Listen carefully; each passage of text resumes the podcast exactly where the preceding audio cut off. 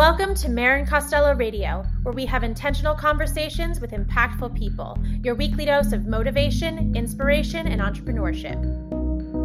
Join me as we explore the ins and outs of building and running a business, interview leaders across all industries, and find the common denominator beneath it all. This is Marrin Costello Radio.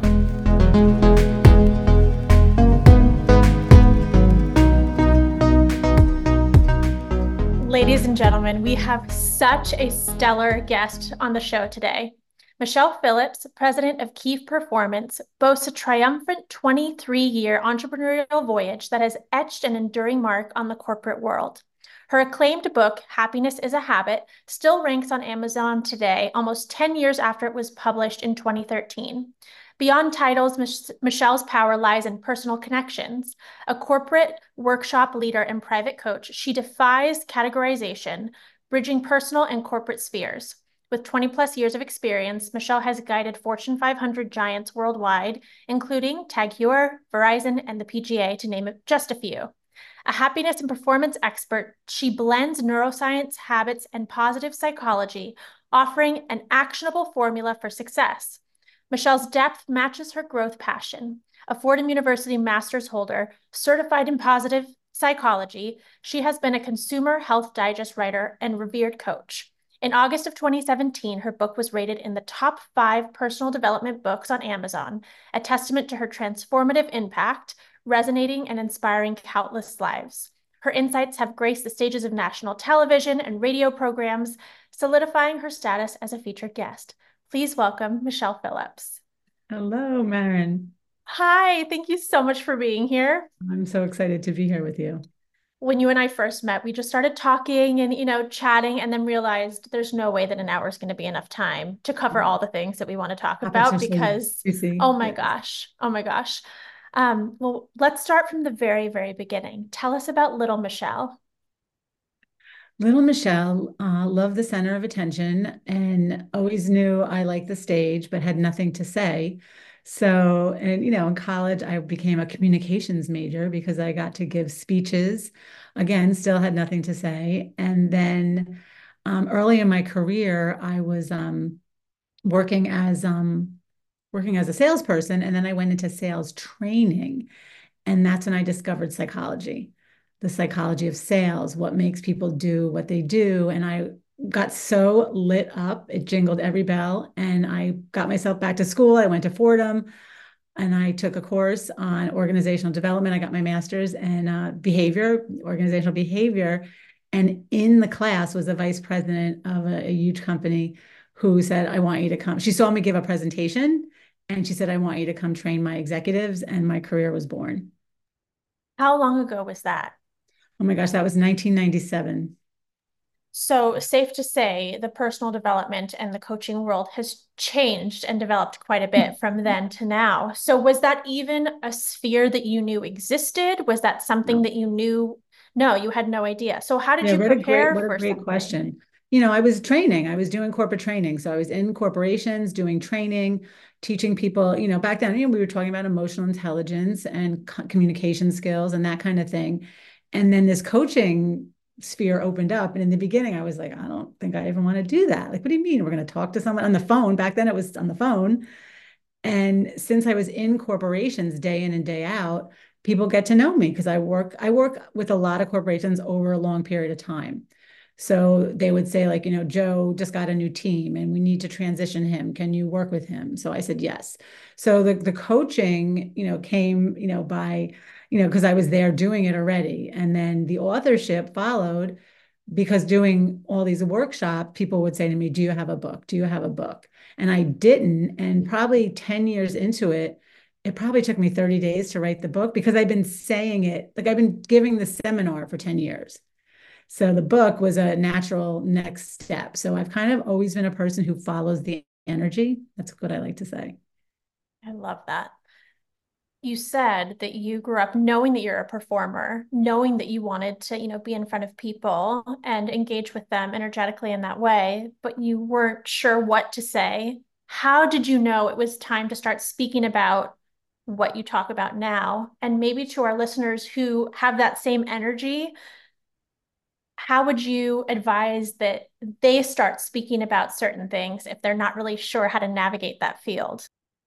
Really good question, Marrin. I think the biggest thing is what resonates with you, right? What resonance is resound. When something goes out, it, it bounces off of you and it you feel it.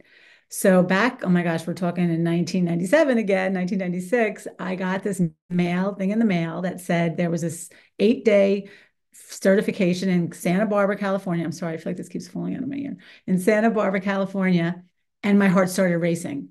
And the, the name of the program was um, Facilitating Self Esteem in the Classroom. And I thought, this is what I'm going to do with my life. I'm going to teach people to be confident. So I got myself out to California and thinking I was going to learn how to help people. And this is Jack Canfield. You know him, he's a Chicken Soup for the Soul author. And this is again the beginning of his career. So the first thing we have to do is deal with my self esteem and my confidence. And I was like, I didn't sign up for this. I'm fine. I'm going to help other people. But that was the beginning of my awakening. Like the, the pull was so strong, I couldn't stop it. I always say it chose me. So, like you say, you know, you've been doing this since your first beaded, you know, your first box of beads. So it's really the same thing. Really, don't just try to get a platform to have a platform. What are you excited about? What lights you up? And then study it, right? You don't have to be an expert at it, but you know it lights you up. I love that you have been so passionate and so dedicated to your craft for so long. And I think there's a lot of frustration from folks because of this narrative of turn your passion into your profession. If there's a person who, say, is still trying to figure those things out, what would your message to them be? And in a similar sense, what was what would your message be to someone who maybe has found their passion, but is maybe struggling with patience a little bit because, you know, folks are like even say to me, "Wow, your your joy brand is so is blowing up so big," and I said, "Well, I certainly hope so after 20 years. Yes. You know, it's a 20 it's a 20 year overnight success. So, talk to us about both sides of the spectrum: people who are trying to seek their passion, or folks who are maybe getting a little anxious and a little antsy on waiting for that big moment for their career. Mm-hmm. I, you know, I like to tell people it's a ladder right? We do with social media makes us think everyone has this overnight success but it is a ladder. And as long as you're taking a step up the ladder every year, right? If you can look back and say, I'm better than I was last year and I have more clients. So for me, I job shared in the very beginning. I went to HR, I had no children, which HR originally said no to me. I was working at a big corporation and I said, I want a job share. And they said, Why do you want to do that? You don't have children. And I said, well, What does that matter? So I rewrote my case. I went back to HR. They finally said yes. So now I'm working at a corporation three days a week and I'm starting my business. Right. And then it's step. So then it's, and then I got certifications in other people's training programs because I didn't have my own. I literally would read Chicken Soup for the Soul books. I would read other people's stories. So realizing it's every step mattered. And then, you know, before you know it, I'm writing my own training programs and I'm right telling my own stories because I have my own stories. But I think the biggest thing is, you know, it's kind of like the um, they say if you take five swings with an axe at a tree every day, eventually the tree falls. But if it's a big giant oak, it'll take a long time, but you know you're making progress. So, really, to give yourself credit for all the baby steps you take. And to do this, I years ago created a victory log where I would write down personal and professional victories. So, if I read a book, it went on my list. If I called a client, five clients, it went on my list. If I got a speaking engagement, it went on my list because you're building the proverbial snowball and getting the momentum going. So it's not about looking at what you didn't do and what didn't work. It's like, what steps are you taking right now, every day? Oh, this is so profound. If someone has not started their inner work, their inner discovery, the work that is effectively the foundation of what you do, where would you suggest they start? Yeah, again, it's, you know, really you want to talk about looking for things that light you up and then studying them. I I'm not bragging. I always say I don't tell my story to impress you. I tell my story to impress upon you that I'm no different than you. So when I started my career, I hadn't read a book in years. And I thought, I don't have time for books. Who has time for this? But I set a goal to read 10 pages a day. Again, 1997 was my first awakening. And that year I read 33 books. 33 books is a lot of wisdom to ingest. Just think about if you worked out, you know, that much and you ate healthy food, you get stronger. And then every year since the last 25 years, I've read that many books. So it's find something that lights you up. And sometimes you need the classes. You need to know how to run a business. You need to know how to set up a podcast or how to do a training program, how to coach. But sometimes people get too caught up in the how to and not the, the, the message. What are you What are you having to give? Do you have content? Do you have ideas? Do you have things that will change people's lives? So studying the content more than the, you know, like we talked about yesterday, how to get rich in 10 steps kind of stuff. Education is so important, and so is the preparation to your point. However, I think that a lot of folks think that doing the studying and being behind the scenes is actually doing the work of putting their gifts out into the world, and it's not.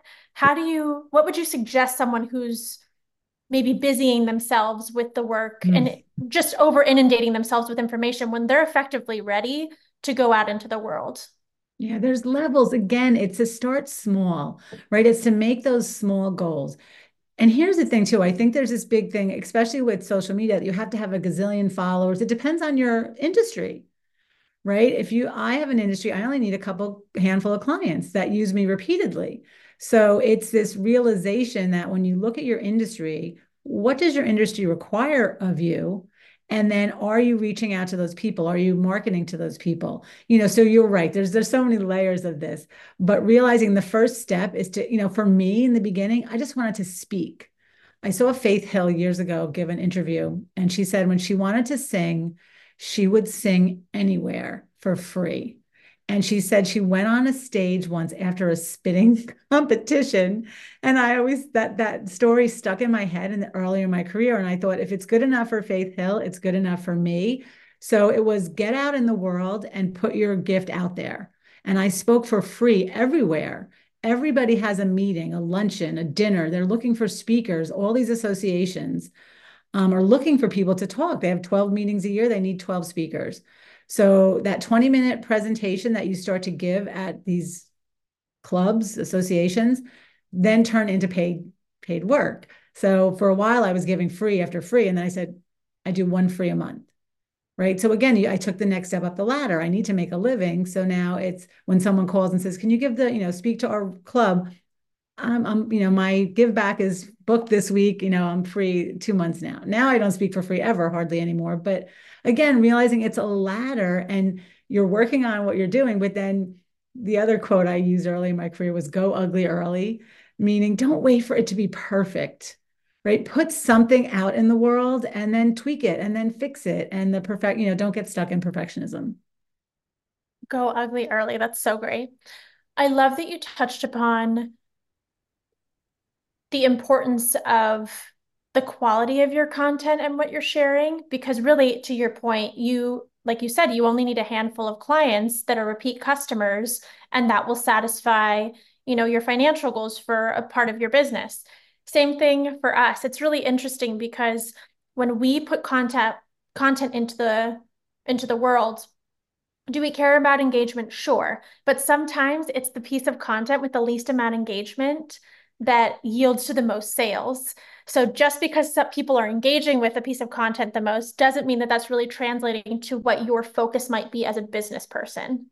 Yeah, so it's the what are the results you're getting? You know, for me, this is bothering me all the time, sorry. In the corporate world, a lot of the corporate people don't want their employers to know they're on social media right? So i know i have this huge audience that you know speaks to me but maybe isn't as engaged you know visibly right? But it's what are you getting the results? Those are the questions. I always say every client I, I work with i say every hour of the day i want you to say am how am i feeling and am i happy with my results? If you're feeling good and you're happy with your results you're going in the right direction. If you're not feeling good and you're frustrated slow down. Change the recipe. Do something different do you remember your first exposure to entrepreneurship? Yes. I, I mean, I gave this speech. I was in, you know, I was at Fordham and the speech was leading with a heart. I was, you know, young, probably my late 20s, I don't know.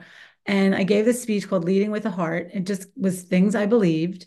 And I, I gave my presentation with my heart. And this VP of this um, beautiful company came up to me and said, I want you to give a full day training session to my executives. And I ran home to my husband. and I said, I have to write a full day program and we have to get workbooks. And we, you know, we ran around like and you know, making workbooks and printing workbooks. And they brought me up to their corporate retreat center. And it was beautiful. And, you know, I had a room full of way older people than I. I gave this presentation and then they all hired me the marketing VP was hiring me, the sales VP was hiring me, the HR VP, and I they birthed my career. Now, the other thing I will tell you is I worked for a wonderful mentor at the time at my corporate job who knew what I was doing and believed in me and let me have the freedom to do both. She said, Michele, you're good at this. I will support you. Just, you know, get your work done here, do what you have to do, take your vacation days. And I was, you know, again, there's always a way. People, you always have more power than you think. You're not stuck. You never, you know, um, my favorite Jim Rohn quote is, "You're not a tree. You can move. You could do something different." Do you remember your first experience with your intuition when you were maybe in a particular environment that was encouraging you to make decisions one way, but you veered and did it in a different way? Yeah, again, intuition has something that I think has always been really strong with me, and I didn't even realize it.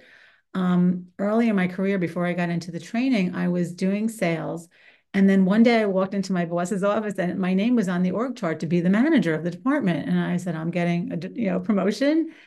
And that's when I realized the things I see, the emotional intelligence I have, um, was really leading me and helping me make good decisions because sometimes as a leader, you have to make hard decisions, but you can do them in a kind way.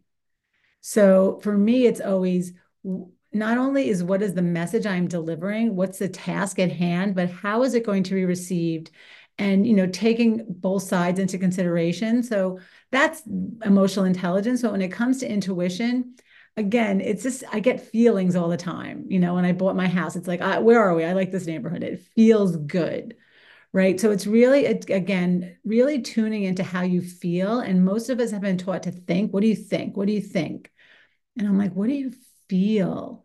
Right. And in emotional intelligence re- research, they say we have 27 emotions an hour. That's a lot of energy floating through us. So most of us don't tune into it, but it's oh, we all have it. That's the beauty of it. What if someone is not as comfortable with feeling as they are thinking, what would your advice be to them to get in touch with the feeling aspect? Yeah, um, I had a, a, man in my class years ago. He said, "Feeling? Well, I don't know what I'm feeling." He said, "I have to ask my wife." Um, it's really that check-in once an hour. What am I feeling? And you know, here's the thing: there's a range of emotions, right? So we think happy or sad, but there's frustration, disappointment, overwhelm, anger, you know, joy, um, boredom, contentment. So I have a new book coming out called um, Energize Your Life, and it's going to have the energy, um, the emotional mood spectrum. And the shamans have a saying, name it to tame it. Can you name the emotion you're feeling right now? Right? You get that little uh in your gut. And that's what I tell people to take the pause. Right? You could be moving along your day totally fine. And then an email comes in in all caps and it's like, uh, you just feel your body tense. So I ask people to stop. What just happened? Oh, so and so sent me an email all tense, or so and so didn't show up for the meeting. And then you realize, okay, where's that in the scheme of things, right? So you start to pay attention that your feelings come from your thinking and you put the two together. How did you know, speaking of feeling, how did you know it was time to leave your corporate world and then go into a more entrepreneurial world, knowing that you were servicing corporate clients, yeah. but you did them both for um, a period of time and then left the corporate world. So what what was that knowing of of leaving one life and entering into another? Again everyone's different but it's that resonance. It's like that pull, we all have like i always say what is calling at you in your quietest moments right? That what is pulling you. There's a real energy that's pulling you towards your natural gifts. This was a natural gift of mine that i didn't know was a natural gift. When i was a child i was told i talk too much i talk too fast i talk too loud um, but yet this is my superpower. So when i was working in corporate i was doing what i loved. I was doing sales training for them But I just, again, I knew it was bigger than me.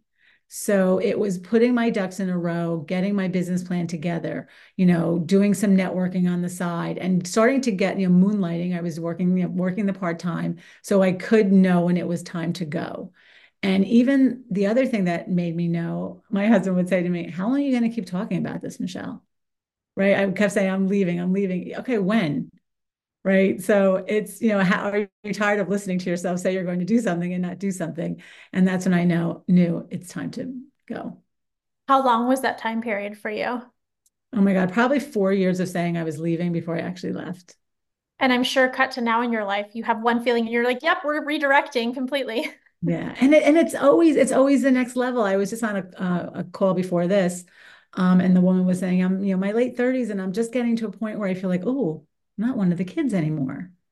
You know, she said, but then there's just this another ladder. I'm like, it's it, that's the thing. There's always another level. It's not like you arrive someplace and you just stop. You're always growing and evolving.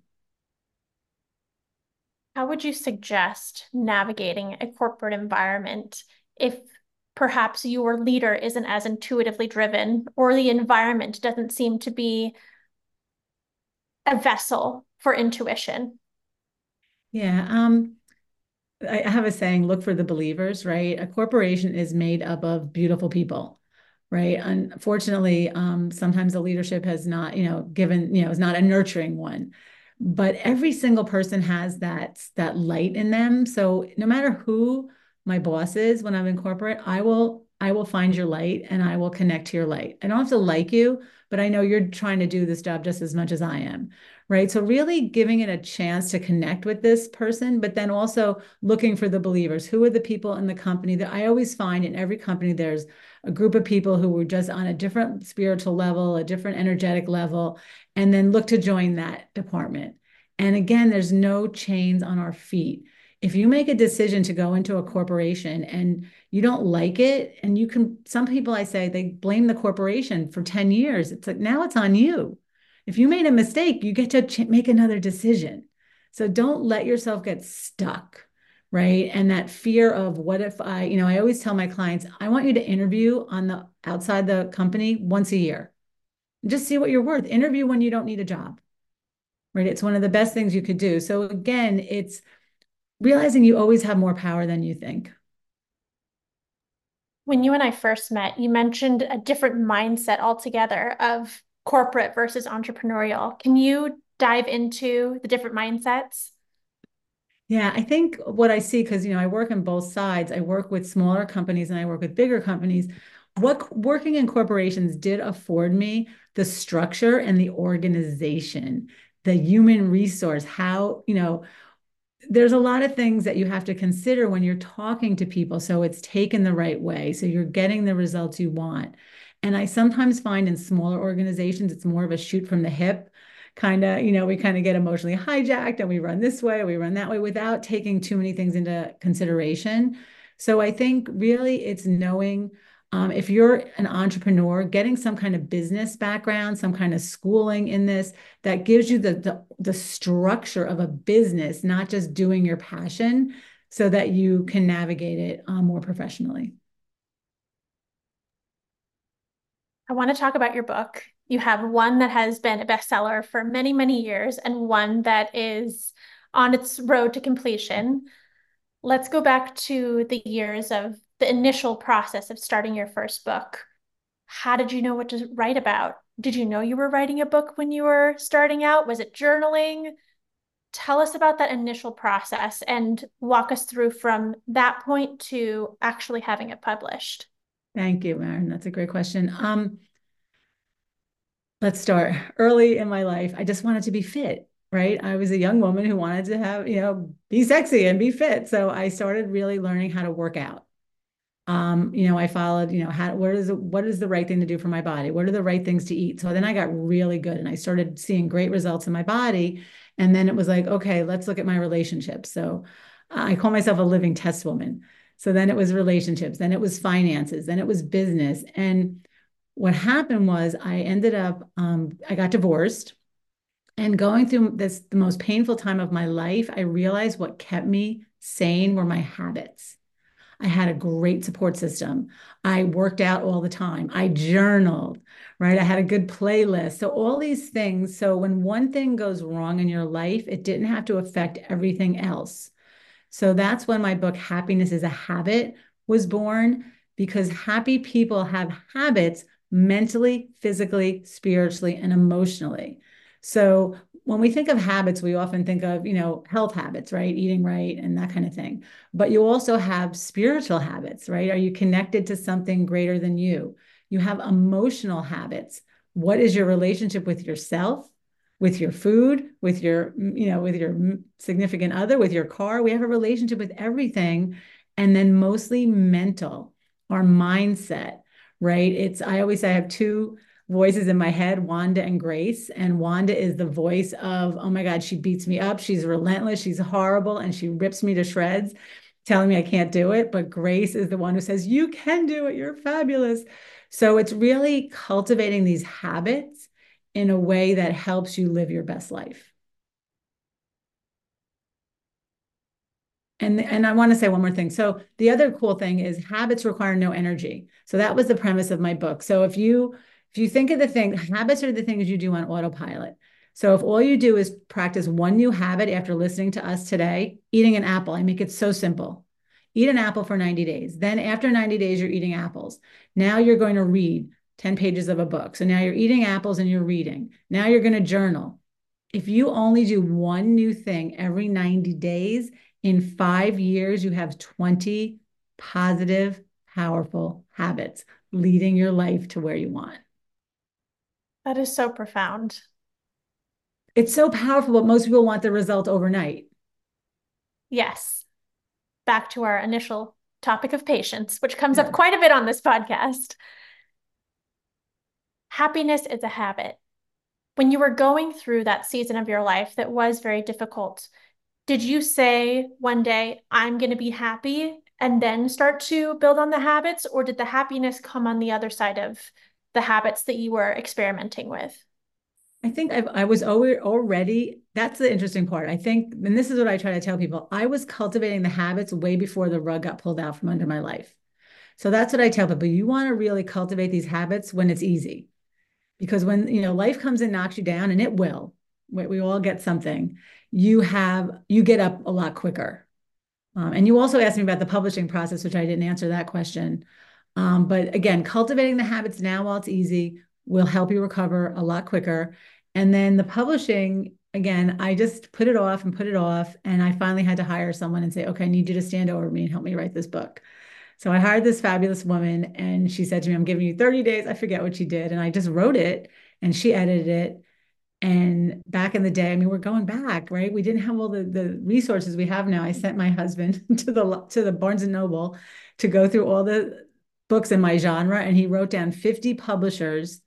And then we came home and we looked them all up and out of the 50 only 12 took unsolicited book proposals. I sent it to 12 and one said yes. So that's the thing right? This doesn't have to be hard. Um, you know we think it's and now with self-publishing you know you know you could go either way your book is getting published. You know you just make that decision. So it's again i don't listen to anyone who says it's going to be hard right? Show me the easy, show me if I take one step, one step, one. If I started walking to you in Florida, eventually I'll get there. It might take me a little while, but it doesn't have to be hard. It has to be consistent. I, I love that you said that. I think that sometimes there's a misunderstanding between easy and lazy. Yeah. Rather than being like hard and difficult.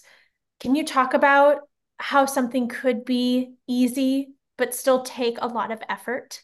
Yes, yes. And that's my whole new book is about I'm going you know about energy, right? So when my first book came out and I was practicing these habits mentally, physically, spiritually, and emotionally, right? Since I wrote the book, then you have to live up to what you what you said.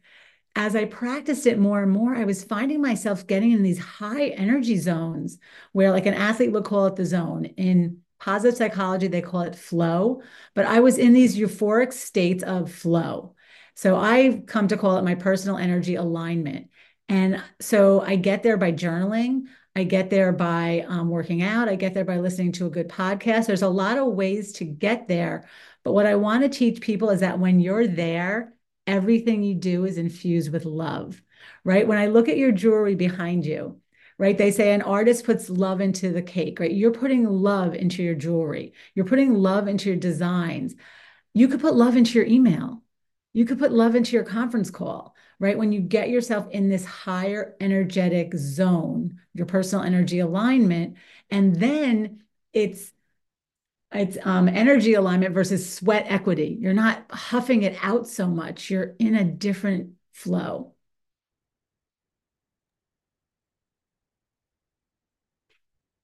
I have so many questions. I have so many questions.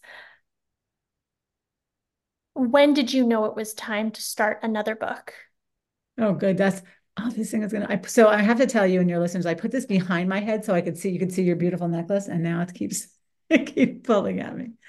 I um I started my second book before I was ready. I started almost 10 years, right after the first one came out, the publisher said to me, write another one. So, so I sat down and I, I threw up 250 pages and it was not pretty. So then I knew I had to let it go.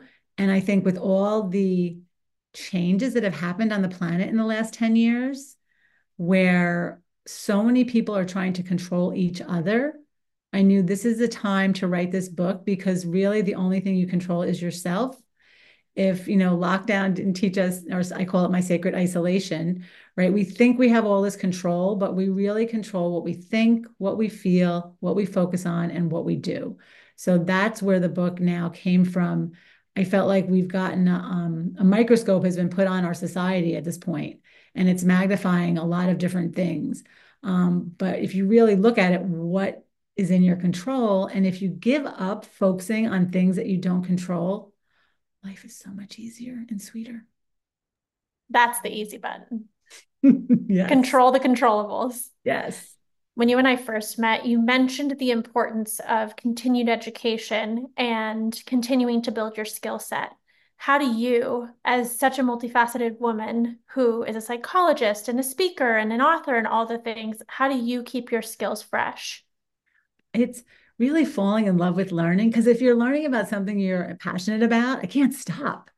Right. But for me, it's always I have, you know, a stack of books I'm reading. I have audible.com, so I'm always listening. One of the habits and happiness is a habit is listen to audible books in the shower. You're in the bathroom getting ready every morning anyway, and it's really looking at your ratio between entertainment and education. Right? If I had a scale and you had to say what you know, how many hours this week have I spent on education versus entertainment, which way does the scale go? Right? Because I think right now a lot of people spend a lot of time on things, and I'm not, there's nothing wrong with entertainment. I like it as much as anybody, but am I learning? Am I growing? And if you really start to pay attention to how you feel, most of us feel much better when we're learning and growing. We're excited about something versus comatose on the couch watching the next series. One of the questions that I get asked so much about is my schedule. And I want to pass that along to you. Can you walk us through your day to day, how you structure your daily, weekly calendar, if at all? I am very structured and I, I want to hear your schedule. So I'm going to get you on that later. But um, I'm very organized, right? It really has to be organized because there's so many things going on in this world and in life, and you can only give your attention to so many. So I'm very um, organized in the morning. It's always, you know, get up, meditate. I meditate for 15 minutes. This is, doesn't have to be something that, you know, and some days I get there and some days I don't, and I just let myself off the hook, right? I go in with my app, I put it on 15 minutes, and some days I have a beautiful meditation. Some days I can't stop my monkey brain. Then it's journaling and reading. My journals, in fact, one of my journals is here. I don't want to make too much noise, but um, I always have my journal. It's an extension of my arm, but it's not just a journal for me. It's also a place to capture notes from books I'm reading and I doodle in it. Right. And I went on this empowered women's retreat. And sometimes just when I open my journal and I look at it, it makes me happy. It raises my energy. So I use the journal to take notes. I use it to um, write about what I'm anticipating for the day, my goals. It's not a diary, there's a big difference. Um, mostly it's capturing my ideas and where I'm going versus where I've been. That's the difference. My journal is forward thinking, not backwards thinking. And then it's working out and then getting, you know, getting my day started. And then once the day gets started, is there a particular day that you work on X or another day that where you work on X, or is it pretty similar throughout yeah. each day? Um, so I travel. So tomorrow's, a, you know, I travel. Um, I try to do my workshops midweek. So I have my Mondays and Fridays to be at my home base. So tomorrow I'm traveling up to uh, Boston. You know, I'll be there for the next three days. So it's again, since I travel a lot, it's also making sure there's always light in the calendar. So if I know I'm traveling for three days, then I have an office day. I don't like to book, I don't book back to back meetings. I don't book back to back flights. I always, you know, usually arrive in the city I'm going the night before, right? I really don't believe in stressing myself out. I've just been in too many situations where the plane's late or something happens that just gets me off course. So it's, you know, I try again, I try to have Mondays and Fridays be days where I'm just working on things where, you know, Tuesday, Wednesday, Thursday, I'm with people right? So there is a method to how I do it. I mean, everyone has to do it different, you know, has to schedule according to their what works for them. But I know after a weekend, I like just being in my office on Monday getting prepared for the week, right? Because a lot of times I work with people and I look at their calendars and I think, when do you do your work? You have scheduled back-to-back meetings Monday through Friday, and when do you actually do anything? So, and it's really being, I always tell people take control of your calendar we don't do that. We let everybody, we're at the mercy of everybody else versus you have to do your work. You need your creative time. You need your quiet time. I schedule all, I schedule all that in. I even schedule in my thinking time, my creative time. How much time do you give yourself for thinking and creative time and how frequently? Well, usually it's a morning thing. So mornings are usually, you know, for when I'm walking or journaling. Um, and usually I'm I could be two hours in the morning just with my journal and and contemplating and mapping out things. And I think years ago I used to think, am I wasting my time? Because I get so into it. But then I realized the value of the planning and the and the creating that when I do actually sit down and do something, it goes quicker, it flows versus, and then you're in the zone already almost the journaling puts me in the zone, prepares me. It's almost like an athlete stretching before a run, right? I'm going to journal and what am I going to do today and where am I going? So that when I actually sit at my desk, it's like, you know, it's just like a symphony, right? It, it just goes better. You mentioned that you were coached to write your first book in 30 days. How long were you working on your second book before you felt like it was nearing completion? Much different. That's been a year working, a year in progress. It's and really it's only just because stops, starts and stops, and I have a lot going on now. So between my travel schedule and you know my regular, you know, the work, it was just I would work on it, and then I would have a period where I was traveling. So um, yesterday, literally, this is falling out again. I'm so sorry yesterday literally i just we just polished up the last edit so i think that's a good sign um, but and then that's the thing for people too you said you know people have to rush it. There's no debt this is your deadline. You get to move it right? If someone said to me we need your book by the end of you know then i would get it done. But because i have so many other things going on i'm not that hard on myself. I know it'll get out and it'll be divine timing. It'll come out when it's meant to come out. I don't beat myself up for that. Can you go all over all the different avenues of your business? Because it's so multi-pronged. And I want people to understand the full spectrum. Thanks. So again, the I have different different um, doorways. You would would you say? Training is one of the things I work a lot with corporations, um, and I do workshops based on emotional intelligence, positive psychology, leadership. You know, preparing new leadership leaders for their roles. Um, communications, conflict, influence. I have a host of classes in that genre. And then from that, I do a lot of team coaching where I'll take the executive team of, say, 12 people and we'll put them through what I call their high impact communications so that they work better together. So they get a series of classes over the course of three to four months where we do assessments so they know each other's character strengths, personality, and then between the classes, there's one on one coaching with each of the leaders. So again, you want them to be a more cohesive team. So that's one aspect. Then I just do one off coaching for individuals. You know, recently I'm coaching a, and my, it's so brilliant, this brilliant scientist who is great at his job, but not good at giving presentations. And his boss said to him, if he doesn't get better, right, he could have he could have way more promotions in his career and he's such a success story he's doing beautifully and so from coaching individuals to doing the workshops and then I'm doing the authoring. I do keynotes. Next week, I have a lot going on. Next week, I'm doing a women's panel at a women's forum with two other brilliant colleagues of mine. We're doing um, for, um, it's from Women's History Month. And let's see, so I've got coaching, I think, and authoring, I think keynoting, I think I've covered most of them. If someone's listening to this podcast or watching um, this podcast and they say, oh my gosh, I love what this woman is doing, I can see myself doing my version of that. How would you advise them slash your younger self to take those steps to reach where you are? Yeah. So again, it's number one, finding your content, right? What is what is your message? Number two, who is your audience? You know, who do you want this message to go to? And then creating some product or something to offer. It could be a 20 minute speech, it could be a one day workshop, it could be a pamphlet, it could be a podcast, right? So, what is your vehicle to get your message to the marketplace? So, what's your what's your message? Who's your audience? And then what is your vehicle to share?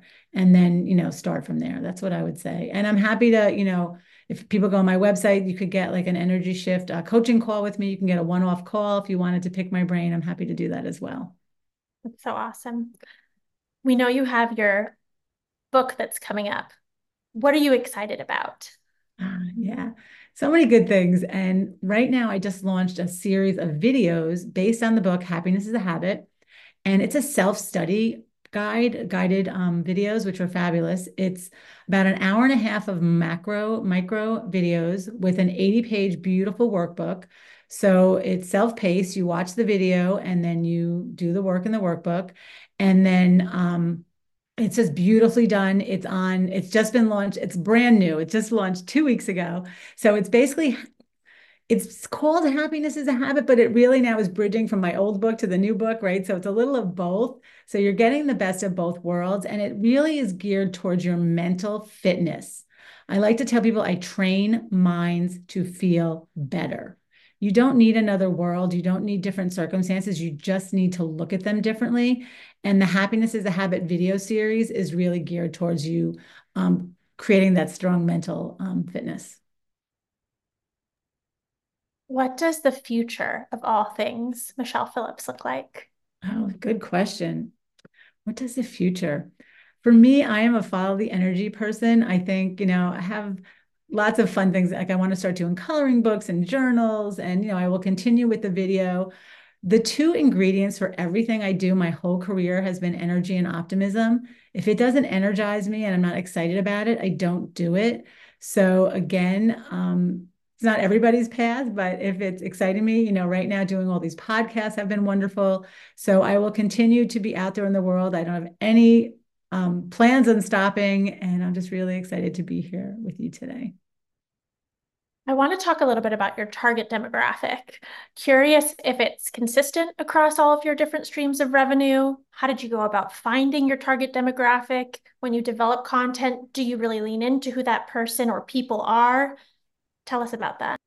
Yeah, I wish I had a, a set answer to that, Marrin. I don't. It just I feel like my my clients have found me over the years, and I I really did a deep dive into this recently because I do feel like I do some all these marketing efforts sometimes. And then when I looked back at my client list, I thought, oh my gosh, every one of these clients found me. So it's, you know, you put a lot out there between, you know, your mailings and your posting. And, you know, I go to a lot of networking events. And since I've been around a long time, you know, people know me. That's the beauty of this too. Like recently, I get calls from people who I worked with 10 years ago, and now they're in a position to hire me. So, like, you might get me when you're the newbie in the company, and now you're the leader.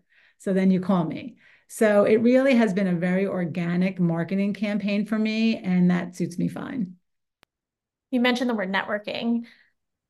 Talk to us about that because a lot of folks, when they think networking, it's very stuffy, a little bit rigid. Um, but it sounds like the relationships that you've built through quote unquote networking have really served you. How would you advise people to approach that part of what is very important of building a business?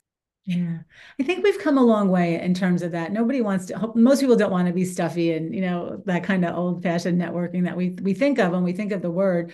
So I always, again, look for events I'm interested in. Are they in art galleries? Are they at wineries? Are they with women that are empowering each other?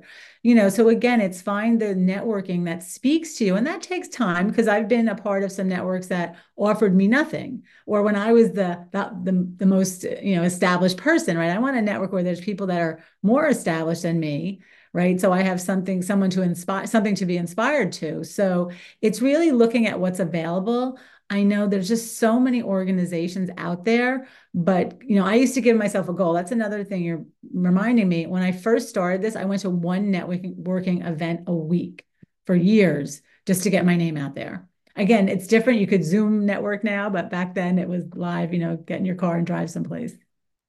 I love that relationship building was so intentional for you in that regard. Um, I've also found, you know, coming from a former, I still have a very strong hustle muscle, but going from a very anxious, you know, hustler and like always having to stay busy and really prioritizing relationships at this point in my life, it is so impactful. Like that is really the meat and potatoes of all things that really make up the brand. And you're hitting on something really important. So it's you go to the networking event and don't expect to just make sales at a networking event, right? Make friends or build relationships and then take them for coffee, take them for lunch, you know, take the the meeting out of the networking room so that you do start to build relationships. And the studies say it takes 14, I think, meetings to really have a start building a relationship. That's a lot. And in a similar way, if you have a digital product, it usually takes someone between 11 and 14 times of seeing your product or service to finally press the button um, to confirm that they're interested in it. So it really is the long game. And I've found that I'd love your feedback on this, but I've really found that by going places and not even talking about myself at all, just asking questions and being very interested in other people, it ultimately will lead to, oh, this person isn't just trying to pitch me something. Um, and it's led to some of my most meaningful, impactful relationships. And now, you know, those folks and myself included are now in a position where we can champion each other, where we do have our platforms and we can work together in a much more meaningful way than it would have been when we first met each other years ago. You're so wise. And that's what I, you know, I see what you're, I see your brand, I see what you're doing, and you're just, it's really wise. You know, the old quote, you can make more friends in two minutes being interested in them than in two years trying to get people interested in you really rings true. So go, you know, I always ask people, what do you do when you're, what do you do when you're not working? Right. Um, I even, how do I say it in Spanish? Que tu hace en tu tiempo libre. I learned how to say it in Spanish because what do you like to do when you're not working usually opens the door to a wonderful conversation versus what do you do? Yes, I love that. Well, Michele, you are so fabulous. Where can we find you and how can we support you? Thank you, Marrin. It has been such a pleasure to be with you. I'm so inspired by you as well. You are a rock star. I you can find me on Instagram at, at Key Performance. That's the name of my company. Um, it's Key Performance. And my website is www.key2unlock.com. It's the number two. So K E Y, the number two, U N L O C K.com. And thank you so much. Thank you so much for being here and for your time and your wisdom. And I'm so excited for your new book to come out. Um, you're really doing such important work, and I'm grateful to have you now in my tribe. I I feel exactly the same way. The feeling is so mutual. You are just inspiring me just by having this conversation. And the hoops are beautiful on you. I'm sorry they were giving you trouble with your earpiece, but they look oh. fabulous on you, and I hope you get lots of use out of them. Thank you. I will. You guys, that interview them. was just incredible. A huge thank you to Michele for coming on the show. Another big thank you to our hosts at Dash Radio and producers at Island City Media. If you liked this episode, you can listen to it again and again on Spotify and Apple Podcasts. Please leave a review so we can continue bringing you the people and conversations that you love, just like Michele. Lastly, if you want to connect with me offline, you can find me at marincostello.com and Marrin Costello Radio on Instagram. Have a beautiful day, everyone. Thank you so much for tuning in, and we'll see you next week with another amazing guest on Marrin Costello Radio.